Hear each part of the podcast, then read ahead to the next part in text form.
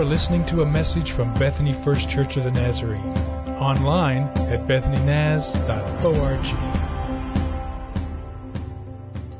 As I think about the history of BFC, it's a fascinating history. The entire city of Bethany was started by Nazarenes with three institutions. It was started with a church and with a school and with a compassionate ministry center. They were the foundation of the beginning of Bethany as a community. And today they are still the foundational institutions, and that is Bethany First Church, Southern Nazarene University, and now the Children's Hospital.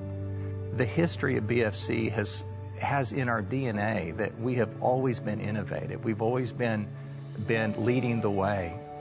This was the first church in our entire denomination, now 2.6 million people strong, that ever built a sanctuary that seated over a thousand people. We were the first sanctuary that was uh, over a million dollars in for a cost. We were the first one to build it in the round. We were the first church to have theater seating. We were the first church to have a full-time youth director. We were the first church in the denomination to think about the open altar, that the altar was a place where anybody could come with any need in any situation, that it wasn't just a place for someone to be saved or sanctified, but it was a place where people could meet God.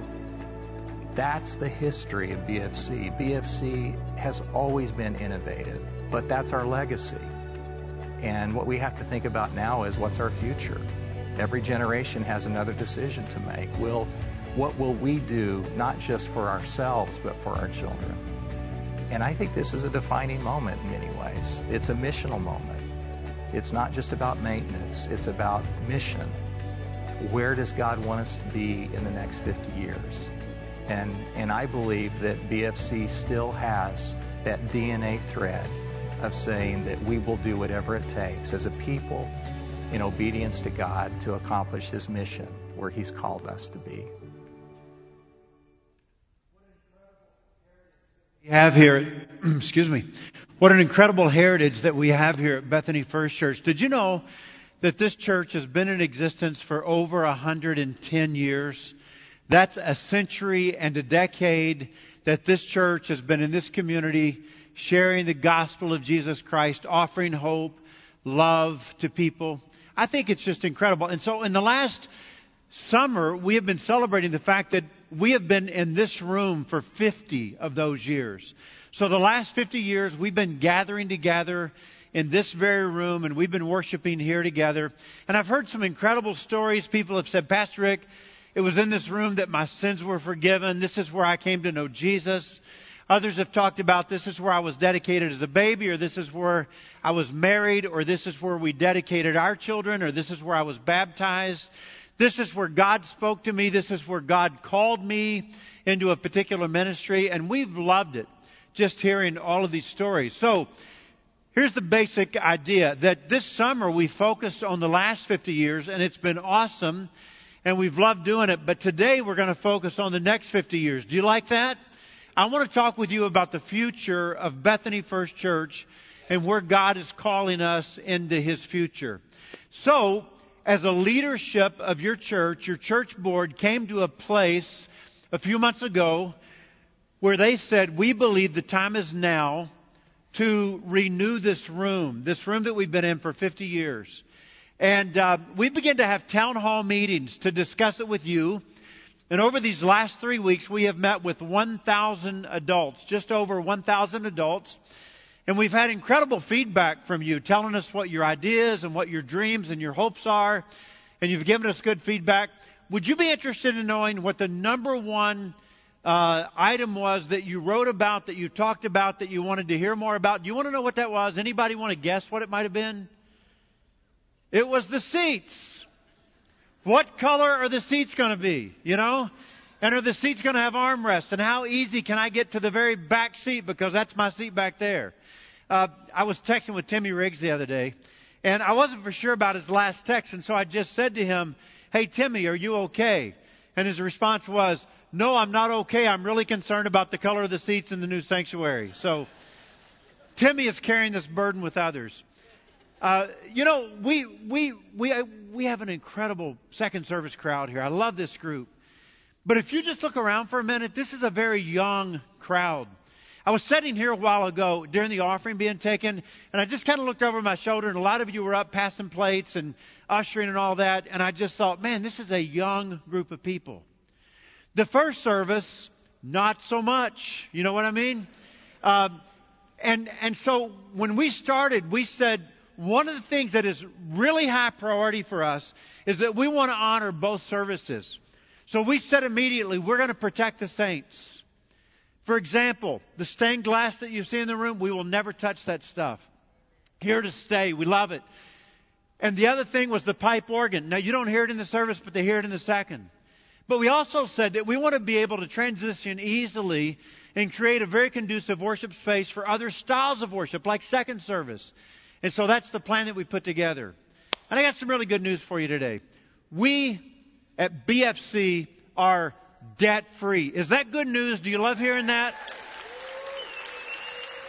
So as we pray about tackling this new project of renewing the sanctuary, we're not over here wringing our hands saying we got this big debt load that we got to service and somehow we've got to take care of the debt while we're trying to raise money to do this. That's not our story.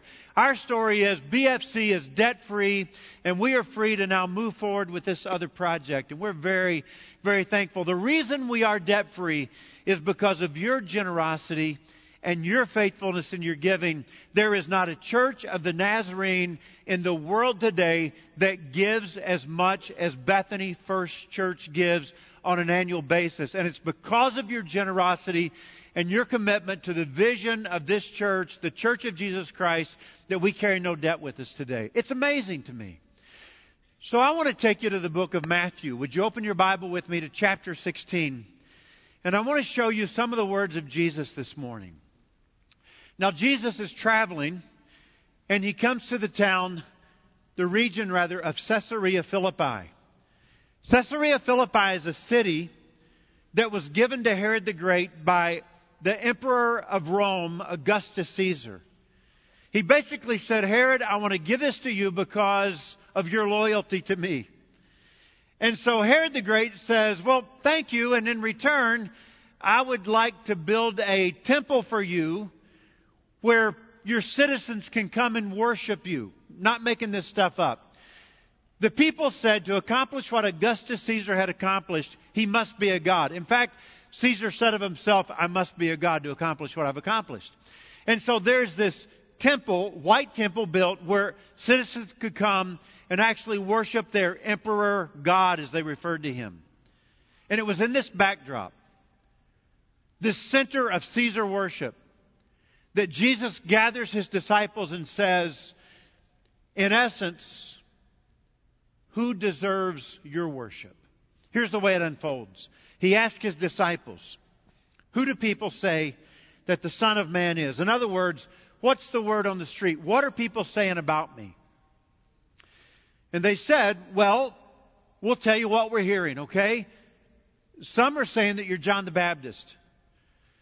So the idea was that John the Baptist was such a great man that people could perceive the possibility of him actually coming back from the dead. Others say Elijah. Still others, Jeremiah or one of the prophets. The idea was that Elijah would return before the Messiah would come. Some believe that Jeremiah would come, bringing with him the Ark of the Covenant before the Messiah would come. Regardless, what the disciples are saying to Jesus is the word on the street, Jesus, is that you are viewed among the greatest prophets of Israel. And then it gets personal. But you. Now we're not talking about them. Now we're talking about you. He asked them, Who do you say that I am? And Simon Peter answered, You are the Messiah the Son of the living God. Simon was saying, Jesus, you are the one the prophets have written about. You are the Christ. You are God's anointed. You're the one that all of Israel has been waiting for. You are the Son of the living God. And so Jesus responded, Simon, son of Jonah, you are blessed because flesh and blood did not reveal this to you, but my Father in heaven. And I also say to you that you are Petros in the Greek. Petros is the Greek word for Cephas. Jesus was speaking in Aramaic one day and he said, Simon, you will be called Peter, which means rock, Cephas. The Greek translation is Petros. And on this Petra, on this rock, a play on words, I will build my church. Jesus is actually saying here, the word for church is ecclesia, gathering. I will gather my people. And the forces of Hades will not overpower it. Jesus is saying they can put me on a cross. They can take my very life. They can bury me in a tomb. But it will not stop my church. My church is going to march forward no matter what they do to me. I will give you the keys of the kingdom of heaven. And whatever is you bind rather on earth is already bound in heaven. And whatever you loose on earth is already loosed in heaven. In other words, Peter, you and the apostles are going to make some very difficult decisions along the way. And we watch them make those decisions through the book of Acts. You're going to have great responsibility. You're going to have to make choices. And he gave the disciples orders. The world's just not ready. The time just has not come to tell no one that he was the Messiah. So we have gathered together in this room as a community of faith. Me only the last seven years, some of you the last 50 years. And it's a meaningful room because it's a place where that you come to encounter God. You, you come to worship Him. You come to hear the Word of God preached. You come to respond to Him. And it's become a, a sacred place. And you experience sacred moments because it's a room that's set apart for encountering the presence of a holy God. There, there's a story uh, that we can tell about the room. I don't really particularly like the story, it doesn't excite me much. And the story is that the room is tired and worn. The seats are kind of coming apart uh, because of the fabric was kind of re put on 20 years ago, and the seats are breaking, and we don't have parts anymore to repair them. We did up until just maybe five years ago, and then we ran out of parts. Uh, the carpet is worn and there's stains in the carpet. In fact, probably where you're sitting, you can look down and see a stain. Uh, and we just can't get the stains up anymore. It's 20 years old. Uh, the carpeting is. And, and you could just kind of go on. We're, we're thankful every Sunday that we come to church and the sound system comes on. We're just like, oh, thank you, Lord. We got sound today, you know? And we're just thankful that we don't have a fire due to the lighting stuff going on because there's a lot of mess up there. And we just keep praying that God will keep us safe until we get through this process. And, and that's a true story, but it's just not a story that excites me. When I think about the future of Bethany First Church,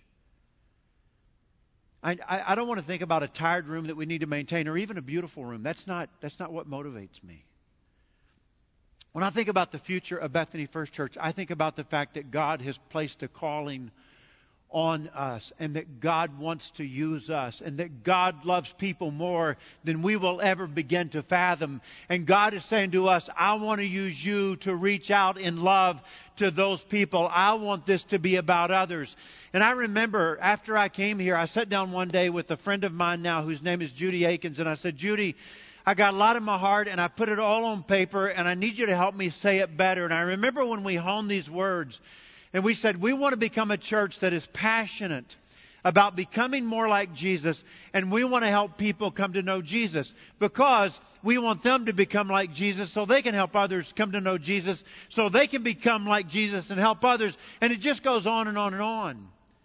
Our desire is that we would somehow be used of God in a way like Bethany First Church has never been used to reach people with the love of Jesus.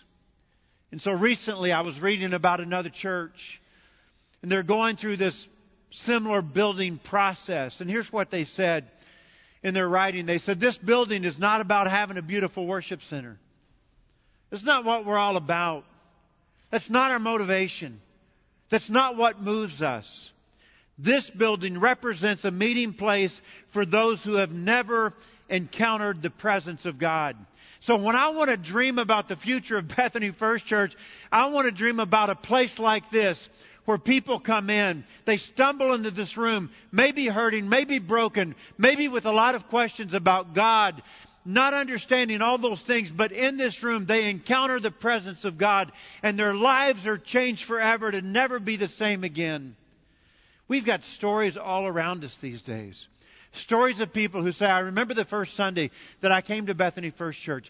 I wasn't a Christian. I came because one lady says, My kid wanted to play basketball here. That's why I came to this church. But as a result of coming to the room that day, I found myself in the presence of God, and I never wanted to leave that setting. And it was after that that I asked Jesus Christ into my heart, asked to be forgiven of my sins, and my life has never been the same since that day. When I dream about the future of Bethany First Church, that's what I dream about.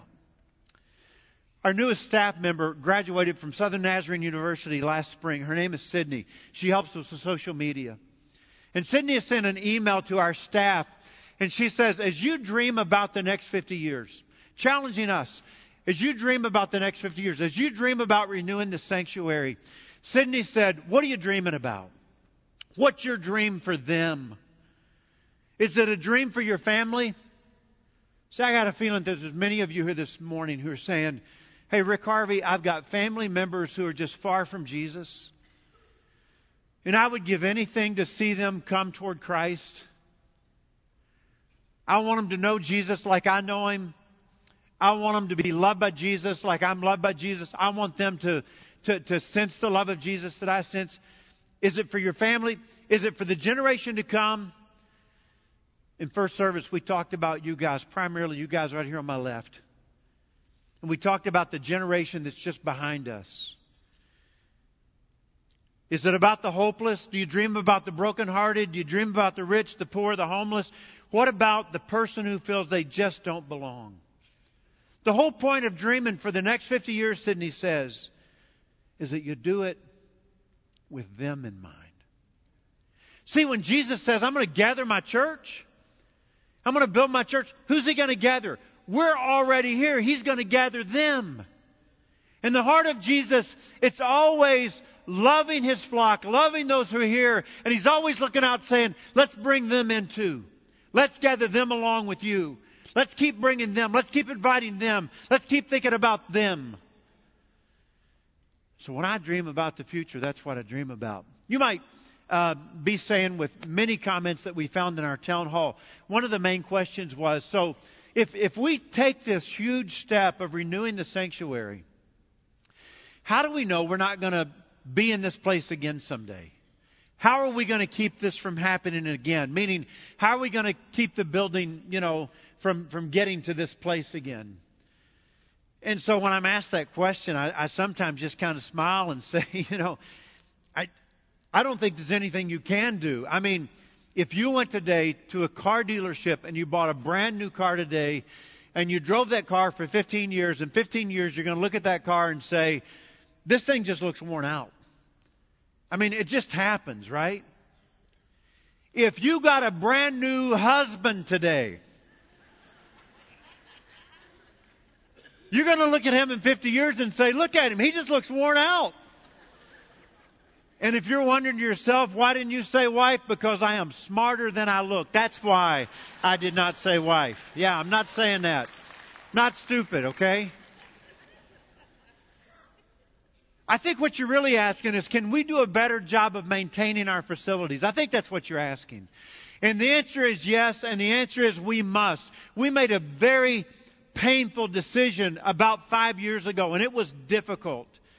But we made some major changes here in order to put more money into major maintenance. Let me talk to you just for a moment about, about the effort we're making. So, in my first year here, we didn't do much with the building. In my second year here, we began to start uh, you know, doing a better job of maintenance, that kind of thing. I just knew that that was a responsibility that we always have when we come to a church, and we got to keep the place up. And and just some of the things that we've done. And the ground floor and the first floor of the adult classrooms was a complete redo. When I say redo, I mean new flooring, new wall paint, new uh, cabinetry. Everything was new. Even the bathrooms on that on that first and that ground floor. We also did a complete redo of the Floyd Center. I walked in there just the other day for reception, and I said to my wife Annette, I said, "Look at this room. Look at this building. This is awesome. It looks incredible." We house our after-school program in there every day, every afternoon during the school year. We also did a complete redo of the main lobby and the west lobby. We recently just did a complete redo of both sides of the youth rooms, technology and everything. Along with that, in the last six years, we have put on $750,000 worth of roofs. 500,000 on this roof alone. We've also bought a new boiler and a new chiller, and so I hope you feel well chilled in this room this morning, do you? Do you know how much that totals just in the last six years? Just over $4 million. See, some of you are sitting there saying, Rick, I had no idea that we were investing that much money to try to keep this place up. It's hard to understand because we live in houses probably on an average that around 2,000, 2,500 square feet. We have 240,000 square feet here to maintain. It's a lot of space. And we're trying hard to maintain the property. And this room is one that's kind of taken a back seat to the maintenance. I've been sharing with you that I was in Israel this past July, and interestingly to me, those Israeli Christians that I spent time with, these are people who were born in Israel, raised in Israel, grew up, many of them Jewish in the faith, have converted to Christianity, and now they go to church every weekend, just like you go to church, and they worship Jesus just like you and I worship Jesus. Their lives are devoted to Jesus. And here's what's interesting that I learned about them they never, ever, ever say church. It's just not in their vocabulary. Do you know what they say? Assembly. In fact, Sariel, our guide, said, On Saturday, you will go to assembly with me. And everybody's like, What's he talking about? Somebody said, Church. He told us what time assembly met. When Jesus says, I will build my church, he uses the word ecclesia. Let me give you the definition of the word ecclesia a gathering or assembly of people. So Jesus said, I am going to build my gathering. I'm going to build this community of people. I'm going to build my, my people. And so you might ask, well, then why do I open the Bible and it doesn't say gathering or assembly, it says church. Let me give you a very short explanation. So, when Constantine became the emperor of Rome in the 300s, he became a Christian. His mother became a devout Christian. And so, for the first time since the inception of Christianity, Christianity is now legal. You don't get put in jail. You don't get thrown to the lions for being a Christian. And so new freedoms come with Christianity. One of the freedoms came was that you could build a building. Up until this point, everybody met in homes. For the first time, ecclesia became a location. We're going to gather here.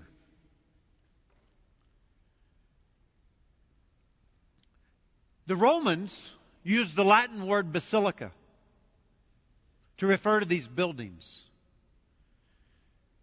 But the Gothic community used a German word that we use for church.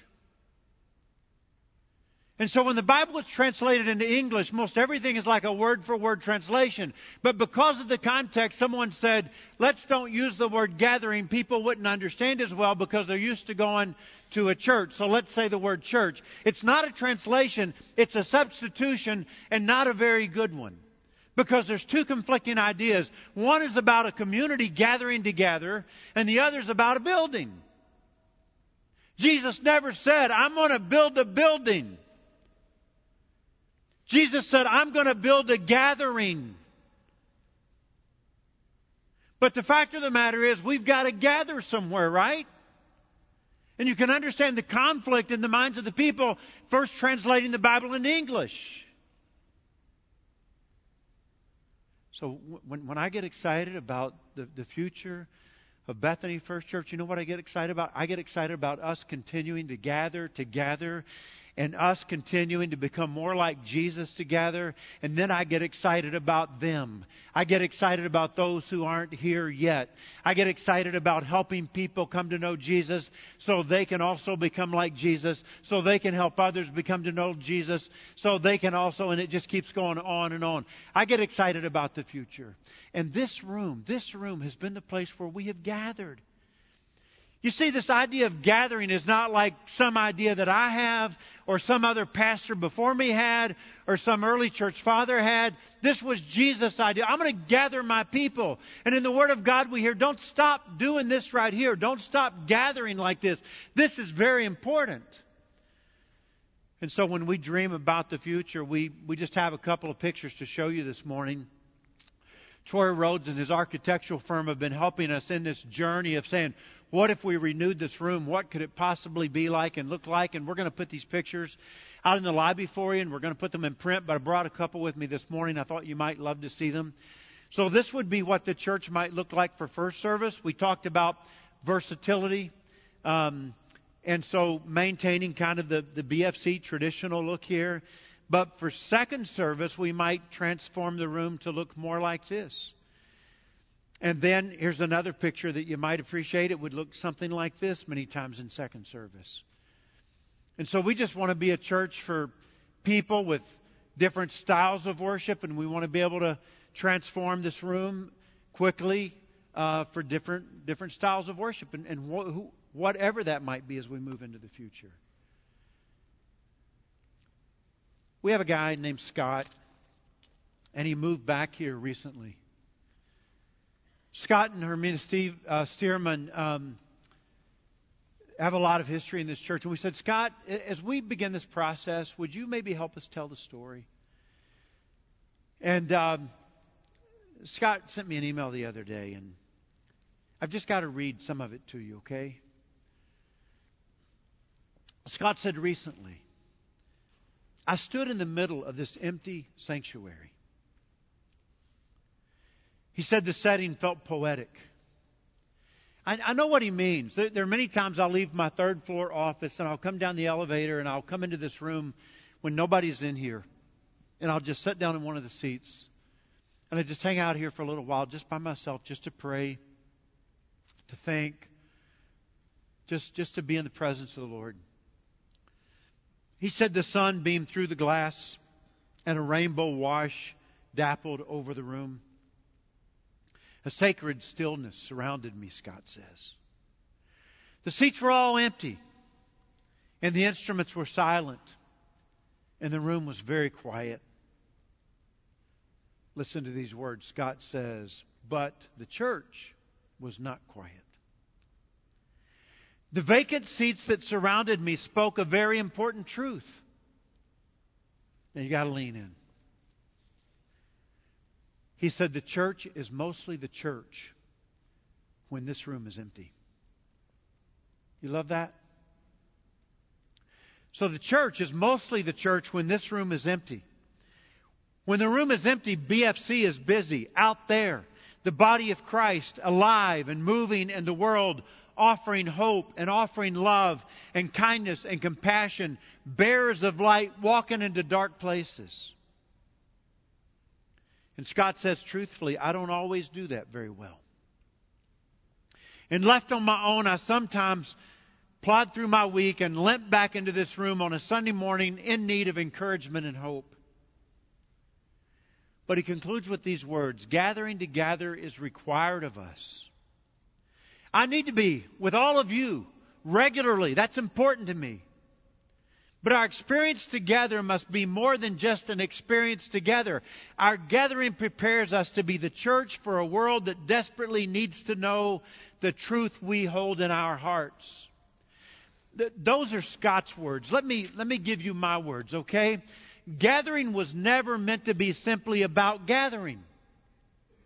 If, if, if your idea of, if I go to church on Sunday morning and I sit in the room with everybody, then I've kind of done my thing for the week. No, no, no. Gathering was never meant to be simply about gathering. It's about gathering so we can be sent. We gather so we can go. It's, it, it's kind of like breathing, okay? In, in the sense that we, we gather and then we go. And we gather and then we go. And next week we gather again and then we go. And then the next week we gather again and then we go. But gathering is so important. Do you ever wonder what would have happened to the Church of Jesus Christ if they had never gathered? And maybe even more rich question would be, what would have happened to the Church of Jesus Christ if they had never gone? Jesus kept saying, Come on, come unto me, come unto me. And then he would say, I'm going to send you as the Father sent me. Come on, come on, come unto me. Now I'm going to send you as the Father sent me. Come on, come on with me. Now I'm going to send you as the Father sent me. Now come on. It's just this breathing. We gather, and then we go, and we gather, and then we go.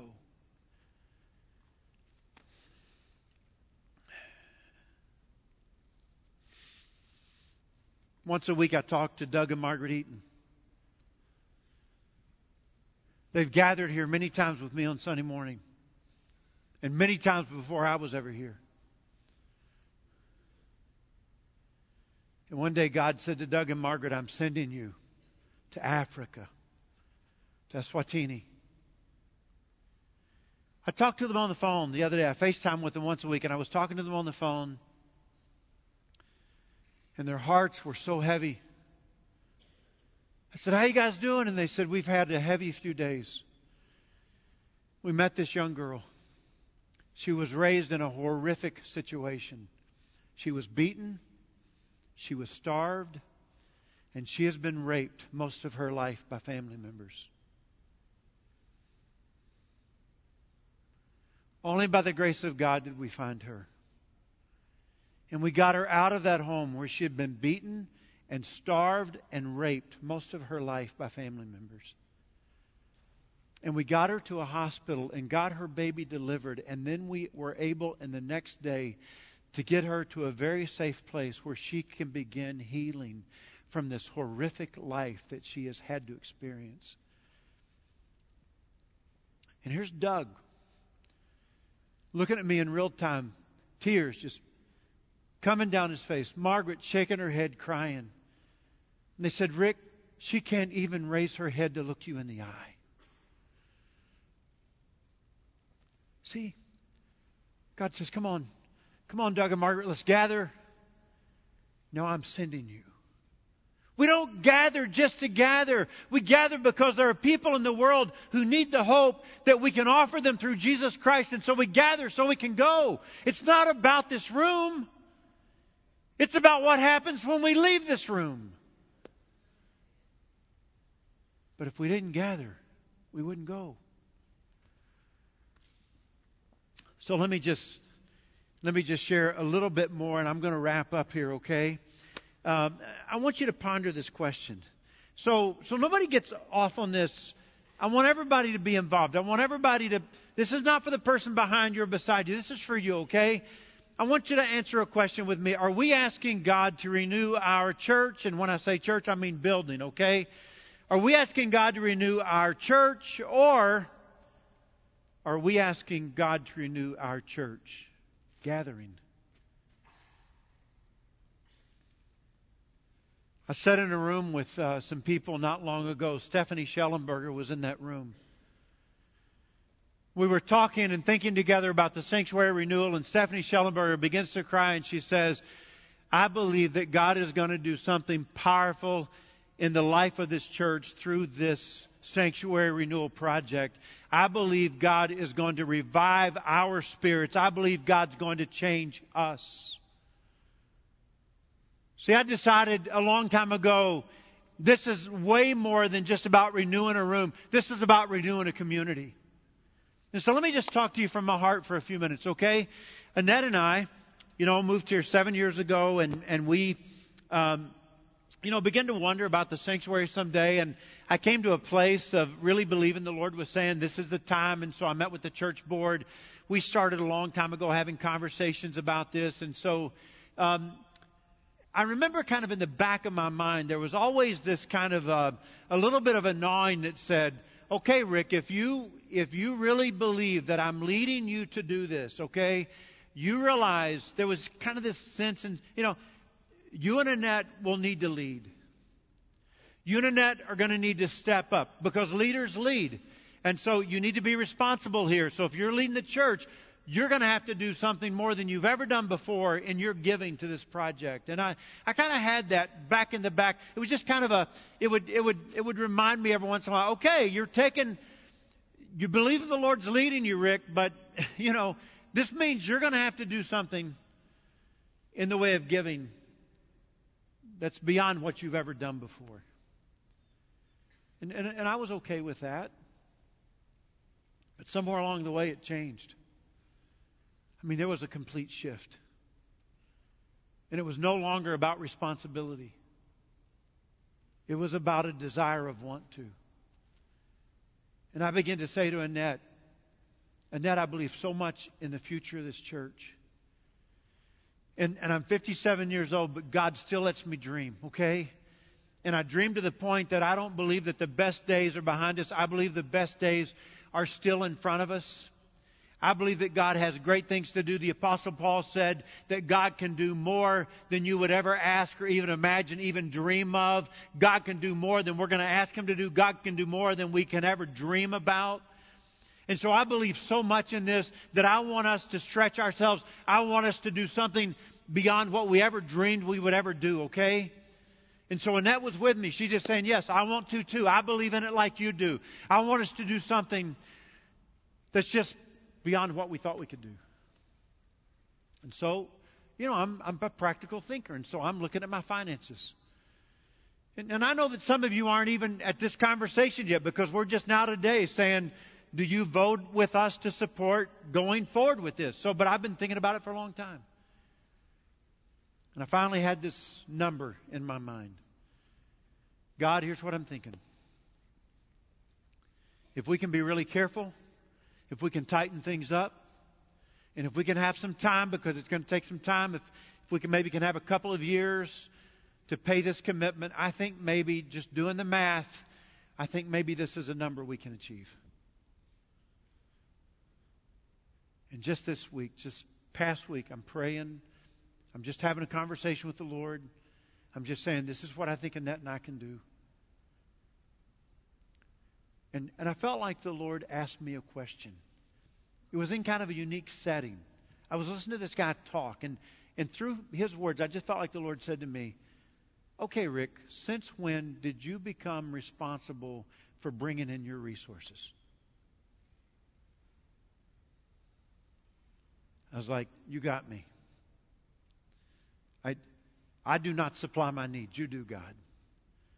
I'm not the one bringing in the income. You are.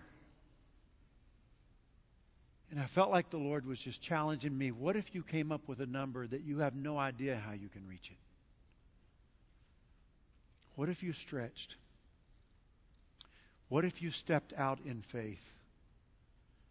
What if you believed me for what seems to you to be impossible? You know who that reminded me of? That reminded me of the people 50 years ago who were meeting just across this little street, who had a dream.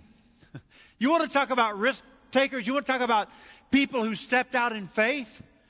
A group of people who said, Why don't we build a 2,500 seat sanctuary, and here it is today. It was larger than the population of this city. What in the world were they thinking? Where in the world did they get that kind of vision? Where did they get that kind of faith? You understand, that was from God.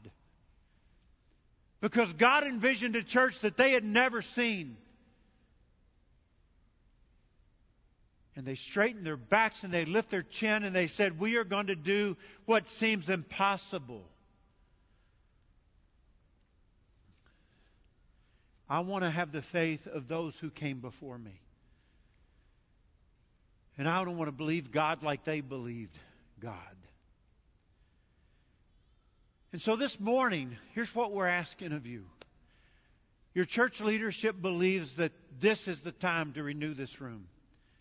It's a lot of money, $4.5 million. We're not voting this morning to borrow anything. We're just voting to say, I think we should go forward with this project. We're wanting to raise every dollar of this. That's our goal. And so if you're 15 years of age or older, and you are a regular attender of this church, I'm going to ask you to stand with me right now, okay? 15 years of age or older and a regular attender of the church, meaning a member or a non member. Some people have asked, so why are we having members and non members to vote? And the answer to that question is simply this we want everybody to give. Amen? So whether you're a member or not, we want you to give. This is your church. We want you to feel very welcome to give and be a part of this. And there's a place on the ballot that you're going to receive in the moment, and you can check on there whether you're a member or a non-member, okay? So, so this morning, we're saying to you as church leadership, as the church board, that we believe now is the time. And we're asking you, do you believe now is the time? And so a vote of yes is not just a vote of yes, it's really a vote of, I'm also going to support this, Pastor Rick. I'm going to pray about what God would have me to do in this endeavor. And so, ushers are coming now. They're passing out ballots. Uh, nobody is down in the front middle here. If you could move your way uh, this way also. But after you've received your ballot, you're free to sit down, okay? And take a moment. I know you've been praying up till now. If you want to take a moment to pray, vote, and then when you leave, you can give your ballot to people. We'll be at every exit. Just hand your ballot to someone there collecting ballots at every effort. So let's worship the Lord as we vote. You have been listening to a message from Bethany First Church of the Nazarene. Visit us online at bethanynaz.org.